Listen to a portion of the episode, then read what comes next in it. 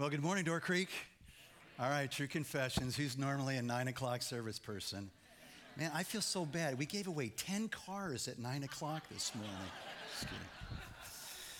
So glad that you're here. If you're a guest, my name's Mark, one of the pastors, and if you weren't here last week, would love for you, and you're part of this place, love for you to catch up with the full rooted update. So grab one of these if you didn't get one or lost yours from last week. There might be some in the chair backs, or later at the end of the service, you can get one too.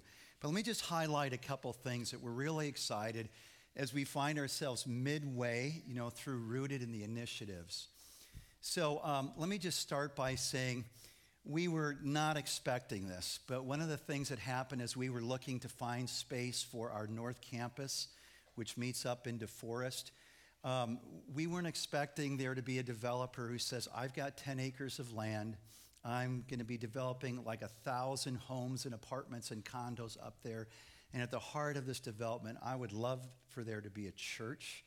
And he's not part of Door Creek, but he knows about Door Creek. I'd love it for to be Door Creek.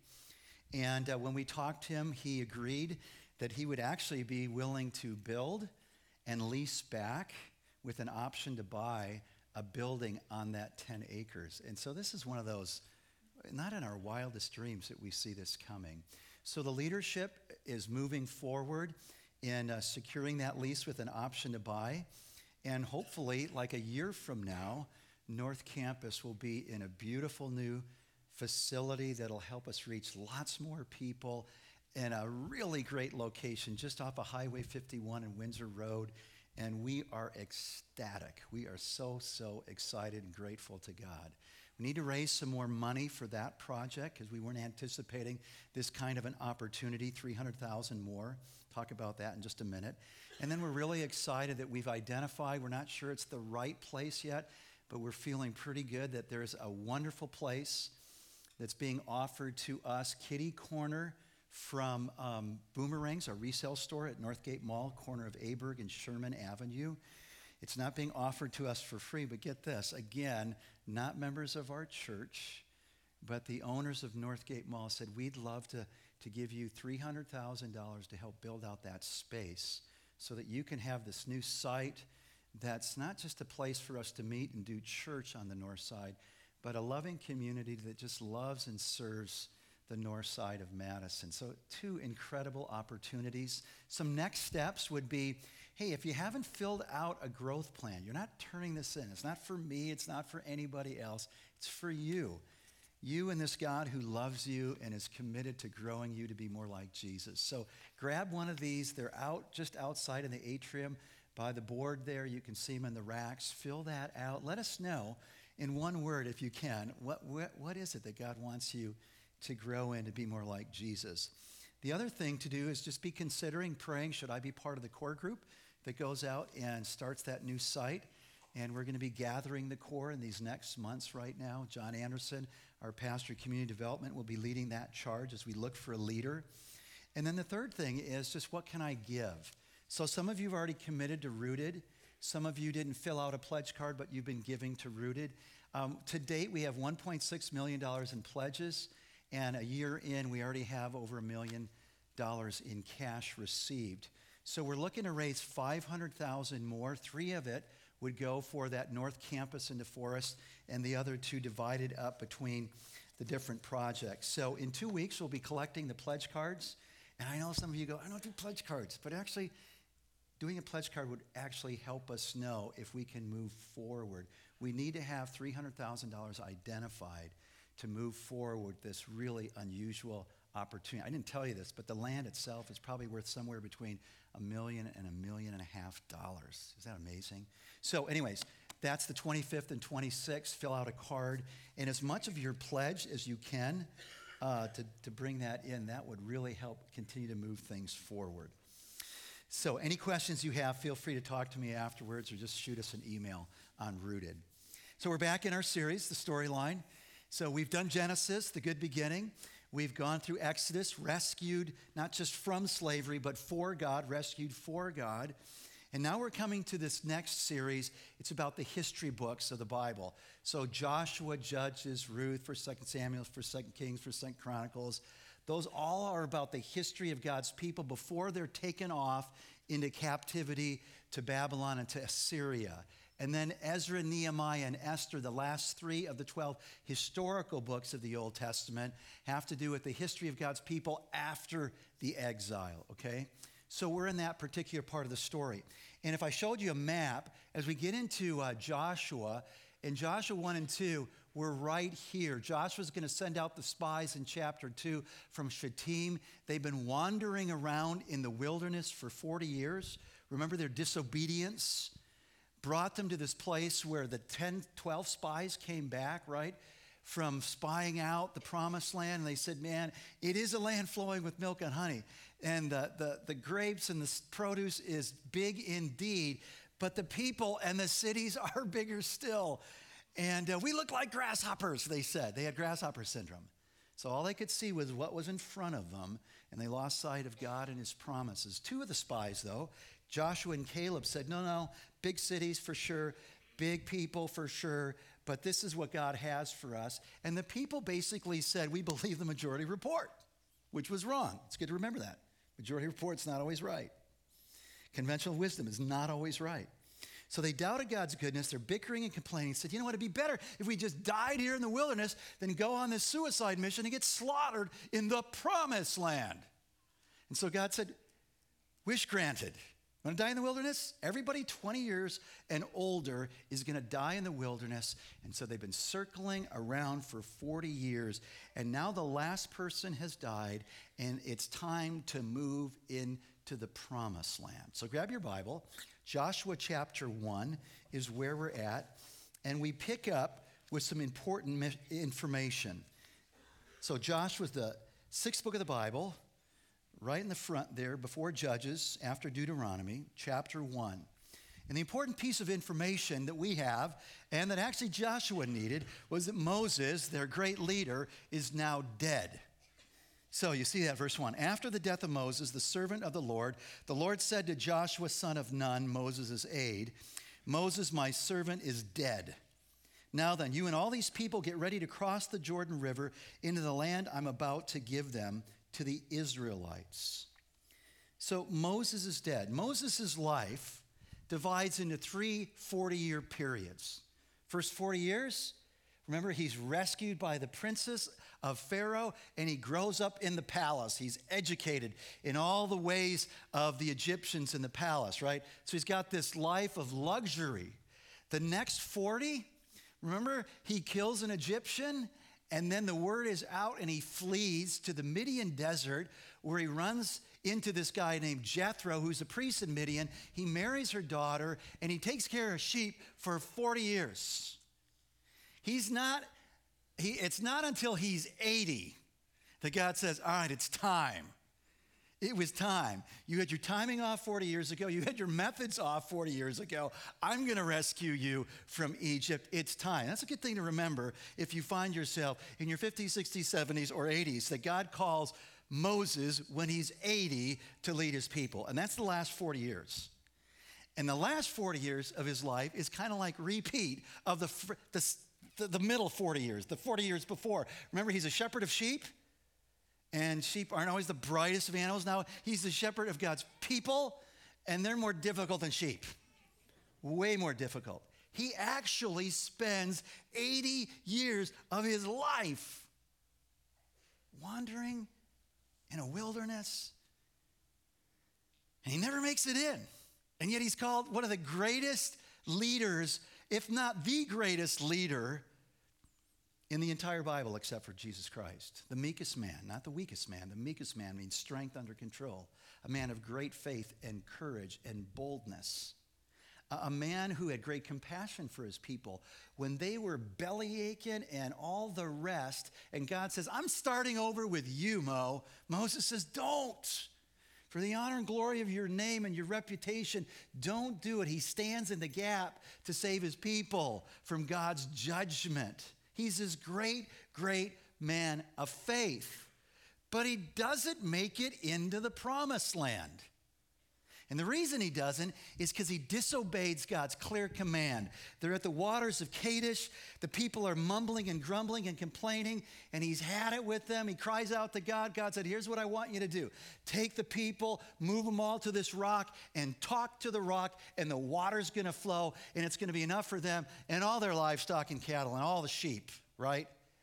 But he was ticked off, and he has a little momentary Moses hissy fit and he starts chewing out the people. He starts talking about how he and Aaron are going to supply the water. Instead of speaking to the rock, he strikes the rock twice with a staff. And God said, you, are you, not going to be able to go. You're not going to be able to go. You didn't trust my word, and you didn't honor me as holy in front of the people. So, what Moses got was a glimpse of the promised land from the top of Mount Nebo, and nobody else was up there. He dies on the mountain.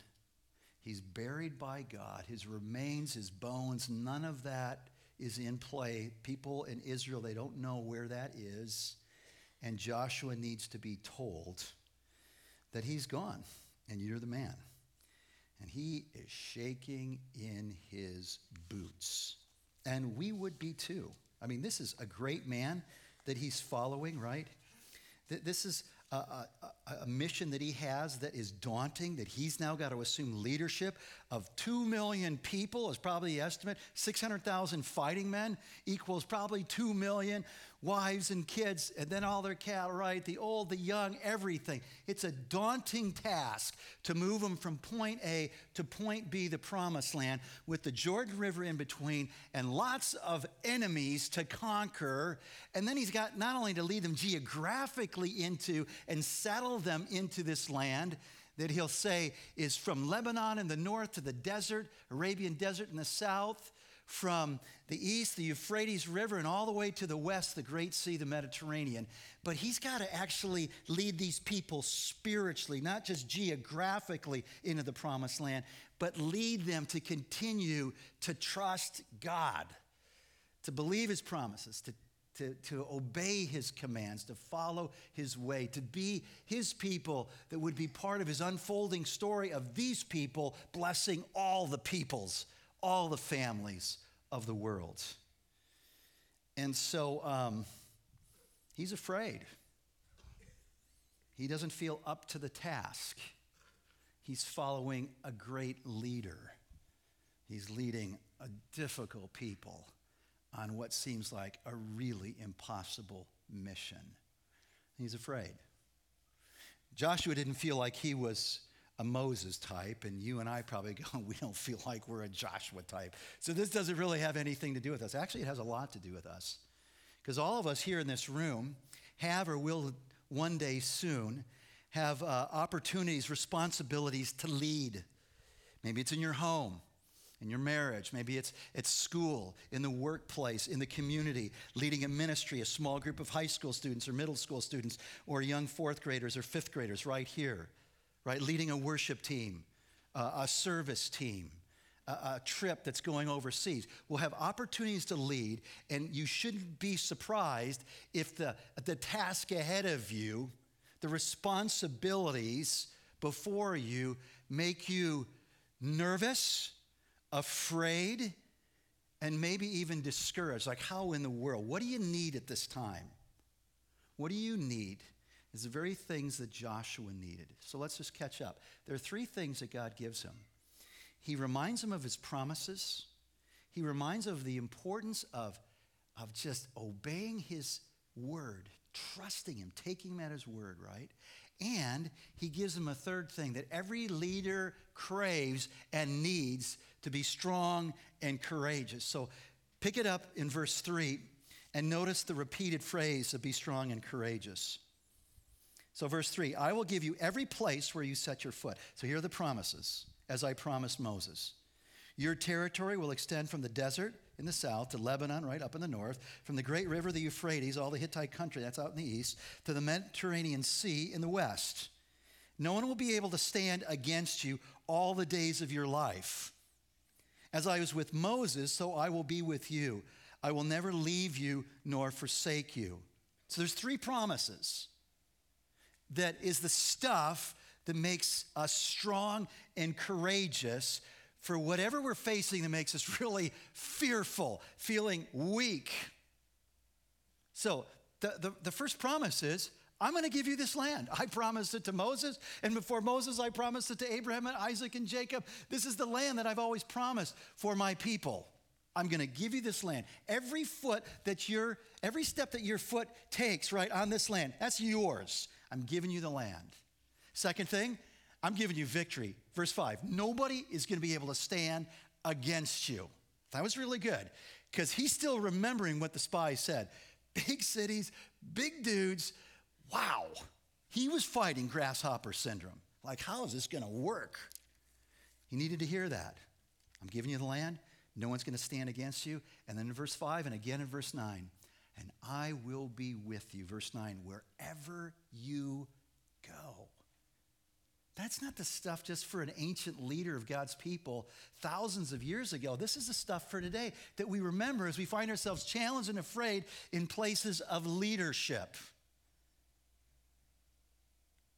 We know our destiny. The land was never just about the land in Israel.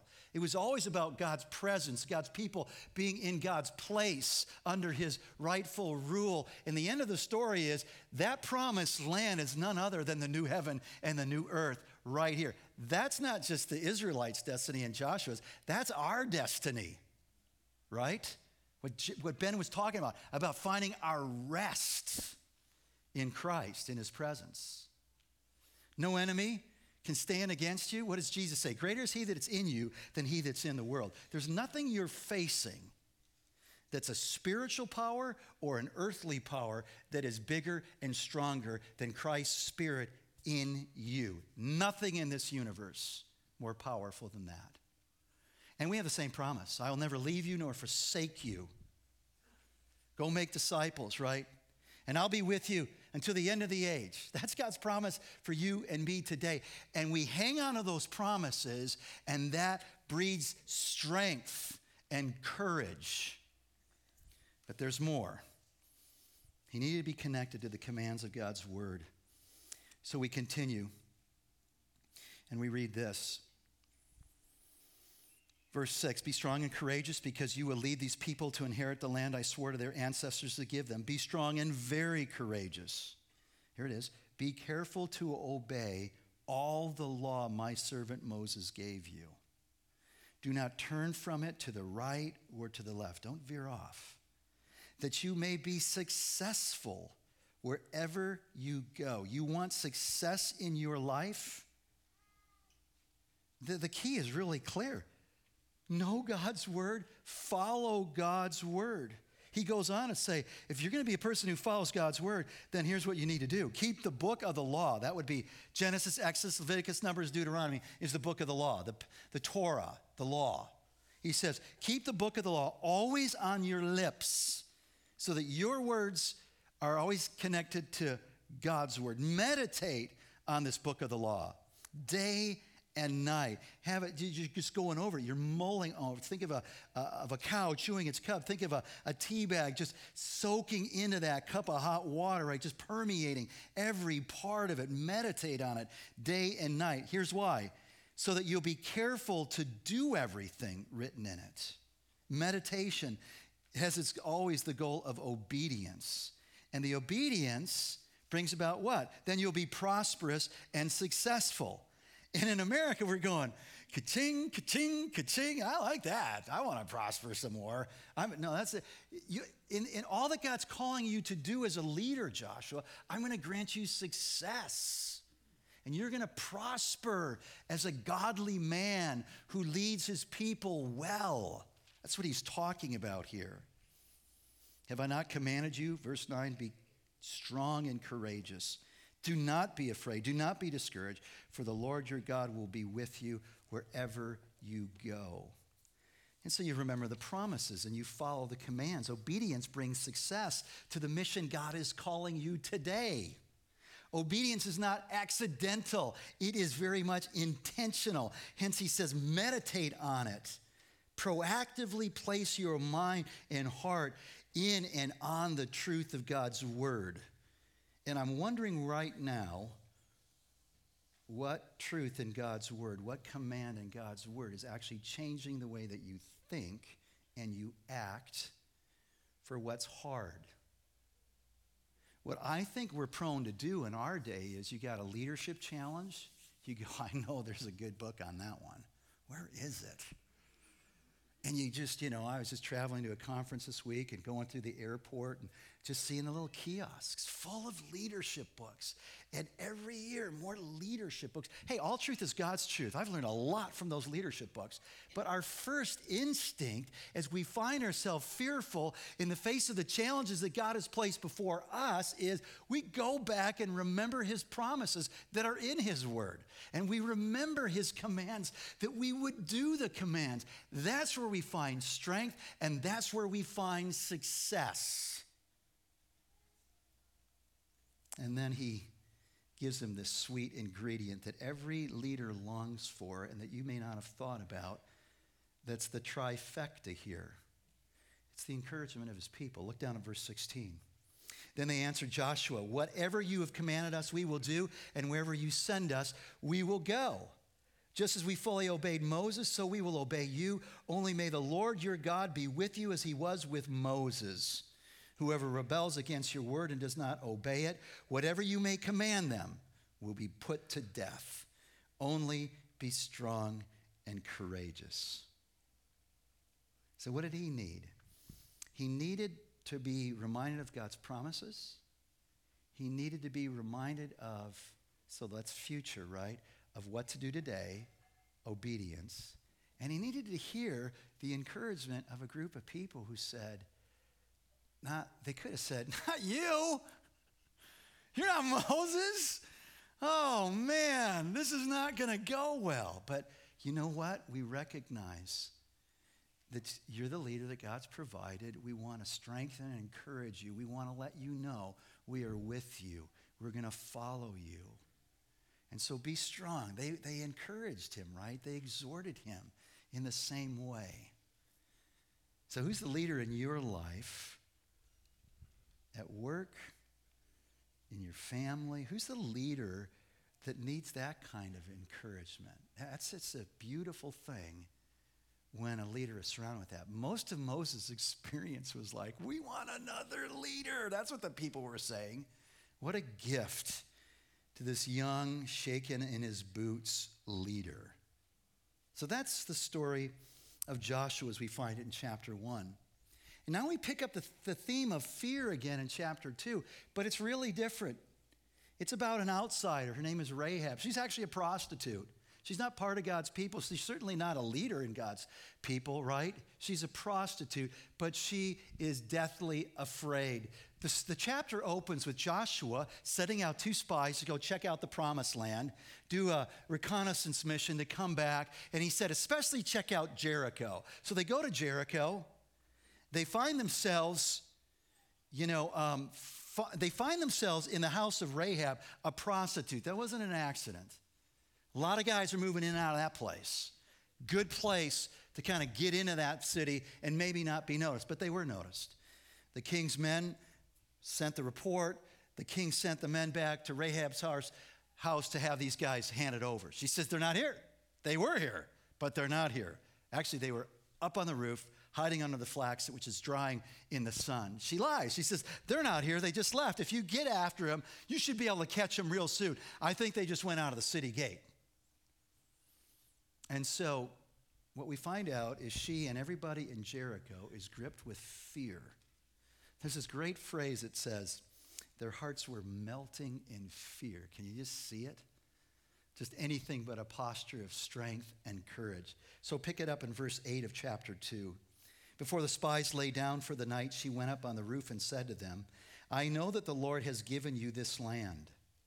That's a remarkable statement of faith.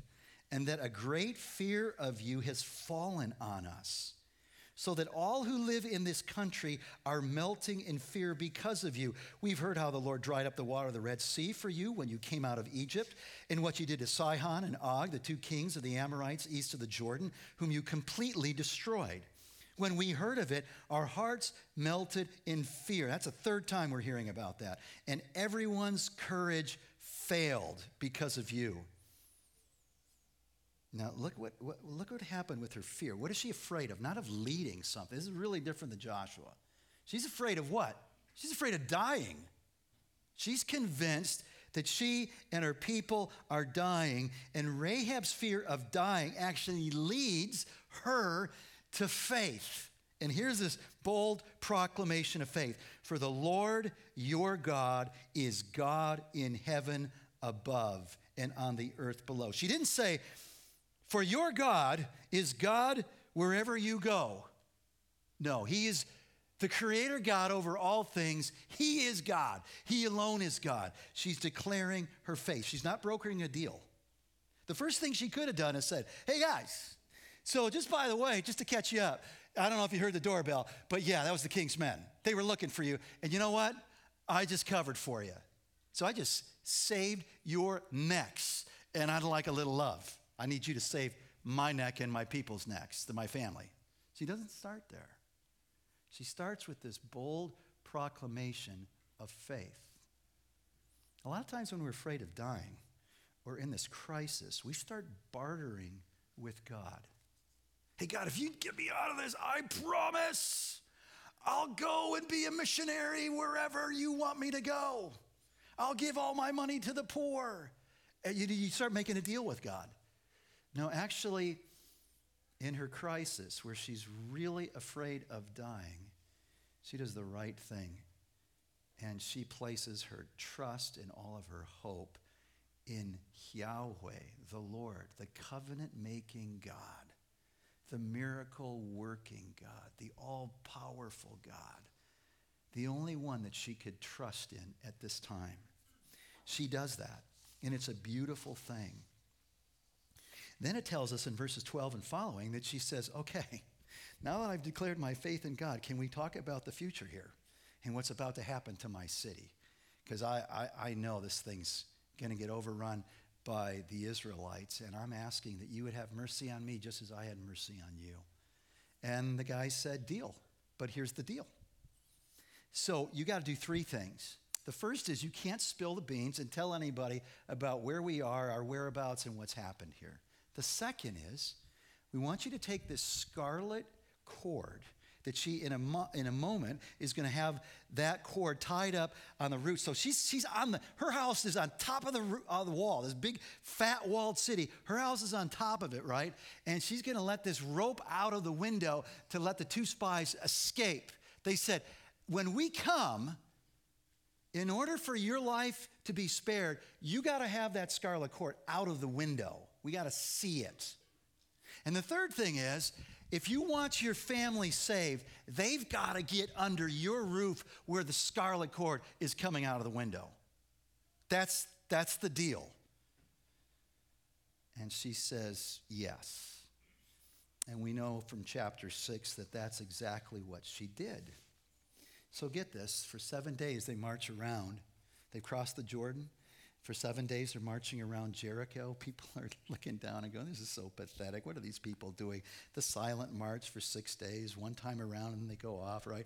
And then the last day, and the trumpets blast, and the people roar, and they don't do anything, but God does everything. The whole city crumbles, except, can you see it in your mind's eye? Everything, there's like this, this cloud of dust, right, that's just coming up and through the cloud of dust, you go, hey, wait a minute. There's part of the wall. Hey, wait a minute. There's this red line coming down. Rahab. Rahab. And her mother and her father and her brothers and sisters. We read about it in Joshua 6 23. So the young men who had done the spying went in and brought out Rahab, her father and mother, and her brothers and sisters, and all who belonged to her. They brought out her entire family and put them in the place outside the camp of Israel. Then they burned the whole city and everything in it.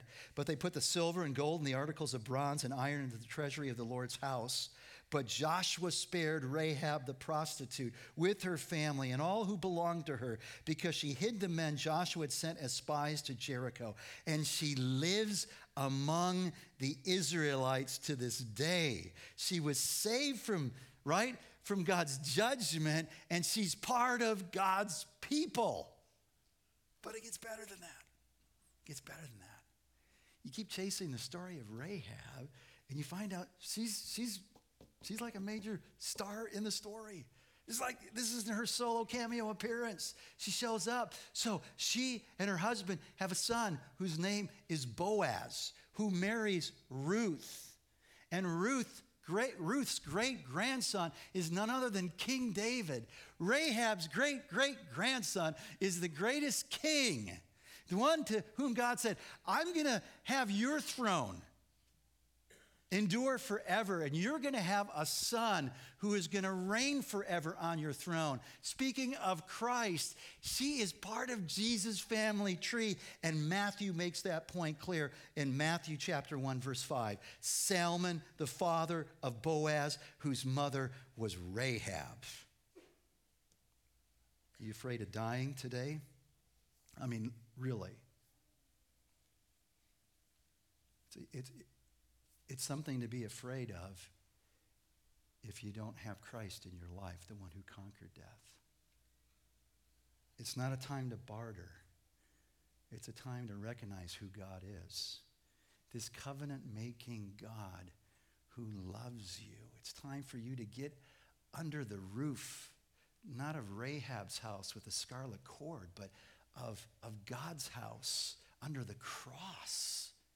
That Jesus paid all the penalty of what separated us from God and have us deserving death. And he's given us his righteousness, and through faith in him, not good works, that we become a member of his family, daughters and sons of God. And so her faith brought salvation to her family, and through her family, her great, great, great, great, great, great, great, great, great, great, great, whatever it is, Jesus, right? Blessing to all the families. Oh, friend, I would hope if you're dealing with the fear of dying, that you would hear the story of Rahab again, maybe for the first time. She's an outsider. She wasn't a religious person. She's got a checkered past, and God's grace is sufficient for all of it and transformed her life. God transforms our lives. He's not looking for a pedigree, for a perfect record. He's looking for wholehearted faith in his son, Jesus Christ. That's the scarlet thread, if you will, of the story of the gospel of God's love for us in Christ, the one who bled on the cross for you and me. And so, whatever you're afraid of today, be strong and courageous. Be strong and very courageous. Don't be discouraged. Don't fear. Your God is great. He is with you. Believe his promises. Follow his word. Let's pray. Lord, grant faith in the face of our fear. Grant hope in the face of death in and through your Son, Jesus Christ. Thank you for your love. Thank you for grace. Strengthen us to be your people who lead well, who follow well, today and until you call us home or come to get us. In Christ's name we pray.